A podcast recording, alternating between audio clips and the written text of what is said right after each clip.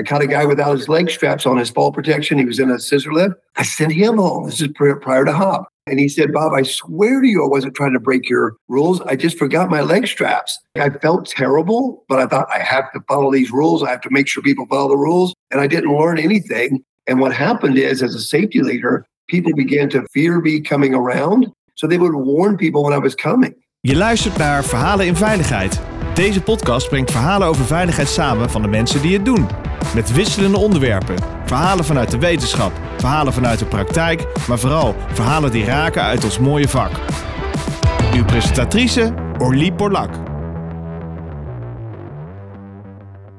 Welkom uh, luisteraars, het is weer tijd voor een uh, mooie podcast. Ik heb een internationale gast in de studio. Sommigen van jullie kennen hem niet, maar sommigen van jullie wel. Het is Bob Edwards. Hij is Human Organizational Performance Consultant en Hub Coach. Voor wie HOP nog niet kent. Het is een inzicht wat al tien jaar in het buitenland in alle Engelstalige landen omarmd wordt. En het lijkt een beetje op de hele discussie rondom Safety 2. Er komen ook allerlei gedachtegoeden uit Safety 2 vandaag in de podcast ter sprake. Ik ben heel erg blij dat Bob hier is. Bob wrote a book about HUB, Operational Learning. How to Think Like a Human and Organizational Performance HOP Coach. He didn't write that book alone. He wrote it together with Andrea Baker. Today, only Bob is in the podcast, and we're going to talk about the principles in combination with the experiences Bob had at his work and his total career. Bob, welcome to the podcast. I'm very honored that you're here, and the Dutch listeners are as well. Can you tell us a little bit of yourself, where you were, what your experience were, and how you came about this wonderful book, Bob's Guide. Orly, thanks. And thanks for having me on the podcast. I, I, was working in a really big company, General Electric, and I had several different roles there. I was in a manufacturing site, making appliances actually. And uh, I had been a design engineer and a, a uh, technical support manager and a safety leader and all these different roles. And I was actually working in safety. I'm not a trained safety professional, but I learned a lot about all the sort of safety one requirements of the world. And as I was working in safety, I, I met a gentleman by the name of Todd Conklin because GE, Chevron, and Alcoa, three big companies here based in the US, were looking for something different. They were looking for a different way to sort of approach safety. So they brought in Todd Conklin and he started sharing some thoughts around this thing called human and organizational performance. It's a derivative from human performance, which has actually been around a long time. The nuke industry, you know, they created a, a lot of that thinking. So I got involved early on, really kind of at the beginning of the HOP movement, if you will, around 2012, 2013. When I heard the thinking, I thought, wow, this makes a lot of sense. It's based on five key principles. At the time, we used the human performance principles. We've changed them over the years uh, to meet more sort of where we're at now. And then I was kind of privileged to be able to help create this space called operational learning which is a very practical way to understand better how work actually gets done so that we can make better decisions instead of making decisions on how we think work gets done. We have a whole sense making model around that called Black Line, Blue Line. But yeah, so I've been involved for about 10 years now, Orly, and it's just been an incredible journey to watch this. And we don't really care what people call it. We just named it human and organizational performance because it wasn't really human performance. And it's not exactly safety. It kind of applies to a lot of stuff, but it certainly applies in the safety field quite nicely. A lot of listeners in the Netherlands maybe never heard of HOP. What is the key principle? Why is it so different than just following rules and regulations? Why was that not working for you enough? I think the, if you look at sort of the big picture of what HOP is, it's sort of combining, and, you know all this stuff, but I'll just share the thought. It's kind of combining behavioral psychology and uh, and systems thinking and complexity those big huge bodies of knowledge but you could spend your entire lifetime studying any one of those. But other things as well but those are like three big bodies of knowledge that we're kind of bringing together and saying wow are we looking at things you know in the right lens? A lot of times we write a bunch of rules and regulations and, and policies and procedures but we didn't necessarily have the voice of those who actually have to do the work involved enough to know if they're even doable and we know this about humans. Humans aren't perfect, right? That's one of our, that's our first principle is people make mistakes or people aren't perfect or error is normal. There's different ways of looking at it. But the very notion that we expect humans to always get it right sort of sets us up for failure. And so we realize we got to build systems not if, but when the human doesn't get it right, you know, we don't have catastrophic failure.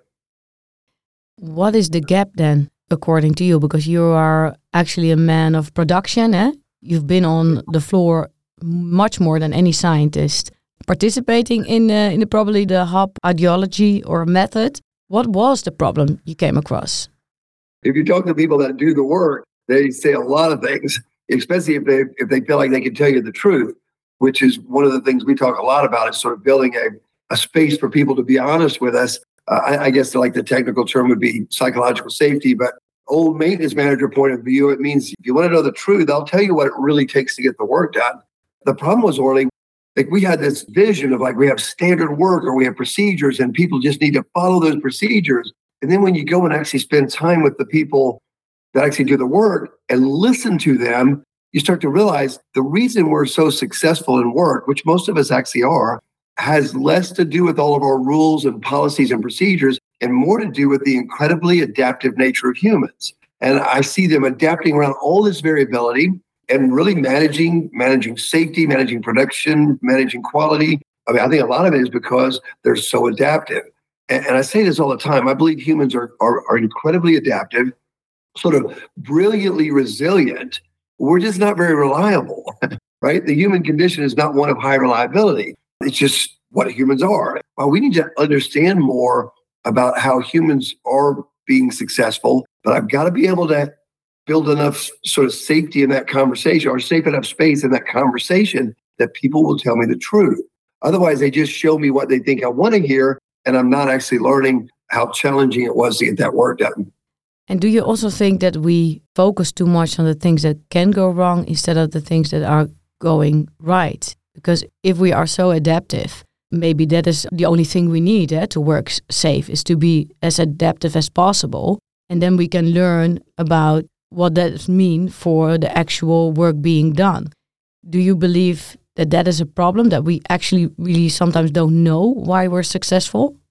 Well, I think that is true. A, a lot of places I worked, I, I, guess I work with over 130 companies now, Orly. And so I, I left GE in 2015, I guess. 2015, I left to begin to just help other companies. I still do work with GE too, but I left to kind of help work in this space more. Like I think Safety One brought a lot of good stuff. I mean, we have really good machine guarding. We have you know better PPE. I mean, we have I've got all kind of cool things here in my office, even like the ceramic blades and stuff that are you know just a lot of great stuff came from Safety One, but we were still having catastrophic failures happen, and even companies with really low injury rates are still having terrible events happen. And so we were missing something in the conversation. And, and we realized, wow, we're not understanding the complex nature of work and the fact that I think Eric Hollnagel talks about it's the coupling effect of a bunch of variability that can lead to a bad day. And we were just looking for the root cause for everything, trying to sanitize everything down to a root cause. Way too simple. It's actually much messier. I think we have to get more comfortable with the complex nature of work rather than thinking we can simplify everything. I think there's actually a lot of work that, well, I see a lot of work happening I think there's still a lot of work that we need to do to get better at understanding the complex nature of work. Because the moment we think we sort of solved something, something else just shifted because it's complex, right? So we might even think that's the answer. And then we come back later and they're not using that answer. And we say, well, we failed to sustain. When in fact, the safeguard did not evolve and the work did. So sometimes I think it's a failure of safeguard evolution rather than, than just a failure of sustainability. So a lot of these tools that we've used through the years, I've done a lot of lean stuff, a lot of Six Sigma stuff. I mean, I'm a manufacturing guy, and all those things were supposed to help drive out waste and drive down variability. Well, they help, but they didn't fix it because I don't think there is a fixing it. We can make it better for the conditions now, but we have to constantly be learning, and we need those tight feedback loops of learning so that we know what is happening, not just what has happened. Can you bring us back to the moment that you actually we would say in the Dutch, you saw the light that you came across this insight. You said, "Oh my God, this what we've been missing." Now I open my eyes. This is it. Or you, you're giving me like flashbacks. So when I was first introduced to this, and I think it was either late 2012 or early 2013, Todd Conklin had come to share some of this uh, hop stuff. And while he was there, we had a near miss with a forklift driver who had driven onto the trailer without the dock plate in place. I had sent him home for three days, written him up, took away his performance award, and put him on final notice. and I was so sure of myself, Orly. You know, I was going through these sessions with Todd and I was trying to think different. But I was so sure of myself that I actually shared that story with Todd to show him that I should have punished this guy. And Todd just stopped me and he said, So do you think he did it on purpose? Like, did he try to jump that? You know, it was just like, I don't know, 10 centimeters or whatever. They he try to jump that gap? I said, No. He said, Okay, I think you just punished somebody for a human error. I'm like, But Todd, we have a rule. And he said, How about this? Let's talk to the guy. I said, We can't. We sent him home. And he said, Can you bring him back in? I said, I suppose I can because I sent him home. And so we brought him in, and that was kind of the beginning of operational learning for me. And we we had a conversation with him and some of his colleagues, and I think the floor area supervisor. Anyway, it was the birthplace for me of uh, sort of an awakening to wait a minute, we punished this guy for something he did not intend to do in hopes that next time he won't do something that he didn't intend to do. So that was my road to Damascus moment where I'm like, oh my word, I've been doing this wrong. Yeah, that was so that's when the journey started for me. And then we started creating this. We realized the difference between like operational learning team versus a traditional investigation. And that was one of the first things that me and now my work partner, Andrea Baker, who's from GE Aviation, where we met somewhere early on on this journey, we both began to work on our investigations because they were geared too much like police investigations and we turned them into these learning sessions. So that was my moment. And, Todd told me, he said, Bob, if you get this, you won't be able to go back. And he was right. I couldn't go back to my old ways because I realized how wrong I was. It also maybe made you curious of the reasons why people break rules. And did you come across answers which you didn't expect? Well, yeah. So what's odd about that, Roy, is if a rule doesn't make sense to me, I'm just going to be honest about this. I'm not really good at following rules that I don't think make sense. But because I was at that time a safety leader, my job was to enforce rules. And I can tell you, Orly, I have I caught a guy without his leg straps on his fall protection. He was in a scissor lift. I sent him home. This is prior to hop. And he said, Bob, I swear to you, I wasn't trying to break your rules. I just forgot my leg straps. I felt terrible, but I thought I have to follow these rules. I have to make sure people follow the rules. And I didn't learn anything. And what happened is, as a safety leader, people began to fear me coming around. So they would warn people when I was coming. And so then I had no idea what was actually going on because they were like showing what they thought I wanted to see. And then after I would leave, they'd go back to doing how they were doing the work. So all of that, I had, matter of fact, the quality manager, I'll never forget, his name is Roger. Roger said to me after the first session with Todd Conklin, he said, Bob, you're not going to do well with this. This is very different than how you operate as a safety manager. so it, it was a, some real changes I had to make, Orly, and it wasn't easy. But as I made those changes, they allowed me to make sense of things. Because a lot of things I did, I did them because I thought I was supposed to, but they didn't necessarily make sense. Didn't they have a code name for you? Oh my word. so when I would be coming through, they would say fox in the hen house, which is a term we use in English. I don't know if you have something similar, but it basically means the fox is in the hen house, look out, right? Because you don't want the fox in the hen house. So they know me well at that site. I've been there for 15 years at the time. And so I walked into the tool crib and um, Janet was working and she was laughing. I said, What are you laughing at? She said, Well, you know, they have a code for you. Fox in the Hen House. I knew they had that, right? Because I mean, I got a radio too, but I didn't have it on their channel. And she said somebody was trying to remember what the code was. And they said, Possum in the Hen House, which a possum is, I don't know if you have them there in your country, but they're this crazy little animal that hangs upside down in trees. Anyway, then my nickname became Possum Bob. It was funny, but when you think about it, it was terrible that they had to have a code to let people know that I was coming so that they could not get in trouble for safety. But that's where I was already. That's that's what I believed safety was at the time. That brings us maybe to the next bridge in this dialogue conversation. What is a blue line and what is a black line? Because you told us that in the introduction, hmm. but only the people that read your book knows what it is. But can you explain it? yes. Absolutely, Orly. So we use only what we would say sense making models in HOP like we don't have any predictive models because I don't think humans are that great at predicting, but I think we're pretty good at learning. And so we originally used a model that was from the Department of Energy. It would show a straight line, and that would be the plan. They would show a sort of a squiggly line moving down and away from that plan, and that was called drift. And then it would show this red line sneaking up on the blue line. I don't know if they used blue at the time, but that's the color we chose. And then the blue line of work and the red line of hazards would intersect, and bam, you have a bad moment.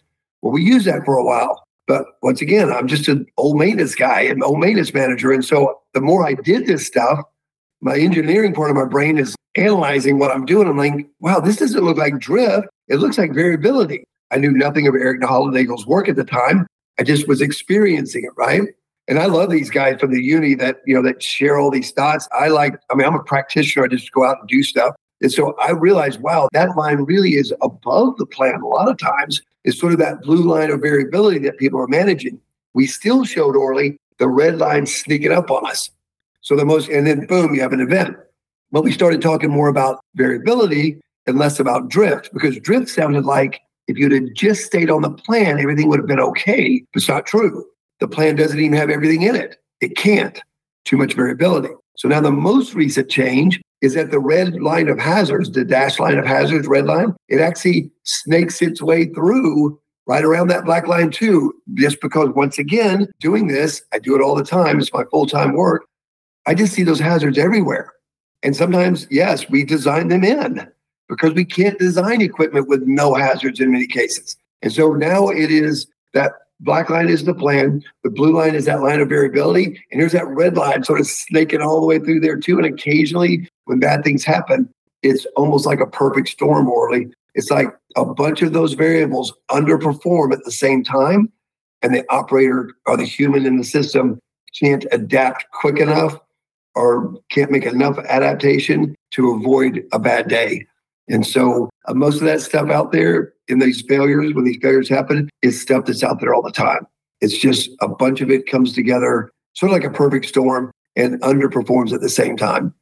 So that's a sense making model, black line, blue line. Matter of fact, we we made it blue line, just kind of blue collar worker, you know, somebody gets work done. It's the blue line is anybody that's actually doing the work, wherever they are in the organization. I think it's very interesting what you're telling us because it also relates to the stories you told before and also relates to the insight psychological safety is giving us, like uh, the work of Amy Edmondson. She's very interested in the blue line because she wants to create a culture where we are not hiding our way of working. We're not hiding the blue line activity. We don't have possum Bob. We don't have uh, fox in the hen or how you call it. Yeah, anything else. Yes, we want to be transparent on the way we work and without blame or shame or punishment. And then we also want to have more insights about the red line. But the red line is always after the perfect storm has happened. So what her assumptions is, uh, if I understand her work a little bit, is she wants to get more into the blue line in order mm. maybe to understand why the red line is happening. I don't know how you look at that.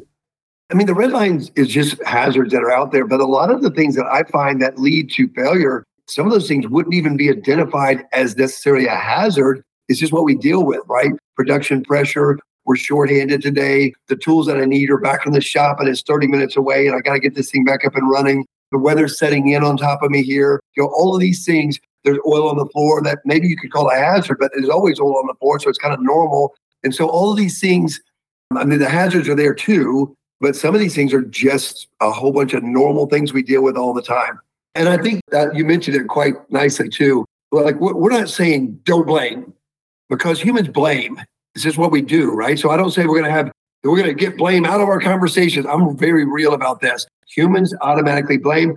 I blame myself when I mess up. What we're saying is is that it doesn't fix anything. It's actually one of our principles. Blame fixes nothing.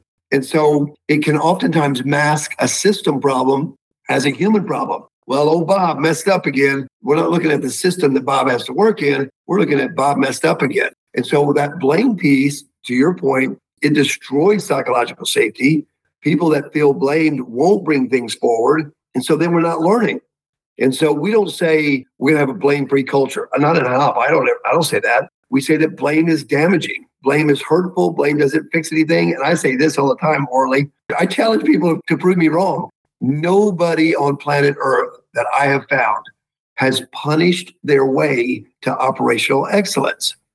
So, why do we think blaming and punishing people is going to fix anything? It only fixes a person problem, which means if you remove the person, the problem goes away. And those are pretty rare because we're not hiring a bunch of bad people in most companies. We're hiring good people that come to work and try to get the work done. Blame fixes nothing is our second principle. The first one is people make mistakes. When we do make mistakes in this complex mess of work, we say, yeah, blame's not going to fix it. I think blame is the illusion of control. Yeah, yeah. Because you have the idea that you solve the problem mm-hmm. by finding the root cause and still believing there's such a thing as a root cause. That also gives yeah, yeah. a feeling of illusion of control and then blame the person. But I was also trying to find out if the research or the insights between the difference between the, the black line, the blue line, is giving you more control. Do you believe that? Is it helping safety, this learning culture, or actually to know the difference between the blue line and the black line? Well, yeah. So that's the reason I do this with so much passion is because when we really truly understand what it takes to get the work done, excuse me, that's all those blue lines. Then we make better decisions, right? We, we make better decisions about the plans that we're establishing, about the tools that we have, about the resources we need. And I worked for a company that had a very massive mantra do more with less. Well, you don't actually get more with less. As Hollnagel would say, you get more with less thoroughness. And so if you don't know about that loss of thoroughness, that loss of, I mean, that you're losing control, right? Is well, we have to know about it. If we know about it, we'll make better decisions. Doesn't mean we can fix everything, but not knowing doesn't make us better, that's for sure. Nice. Thank you, Bob, for this wonderful uh, podcast. All the listeners in the Netherlands, you will find the book in the bio. So uh, please order it at amazon.com. It's really well uh, written, also, if you're not so familiar with the English language. So thank you, Bob, and hope to speak to you soon. Je luisterde naar Verhalen in Veiligheid. Wil je niks missen van deze podcast? Abonneer je dan op deze podcast in je favoriete podcastplatform. Of laat een recensie achter via Apple Podcast. Dank voor het luisteren. Graag tot de volgende.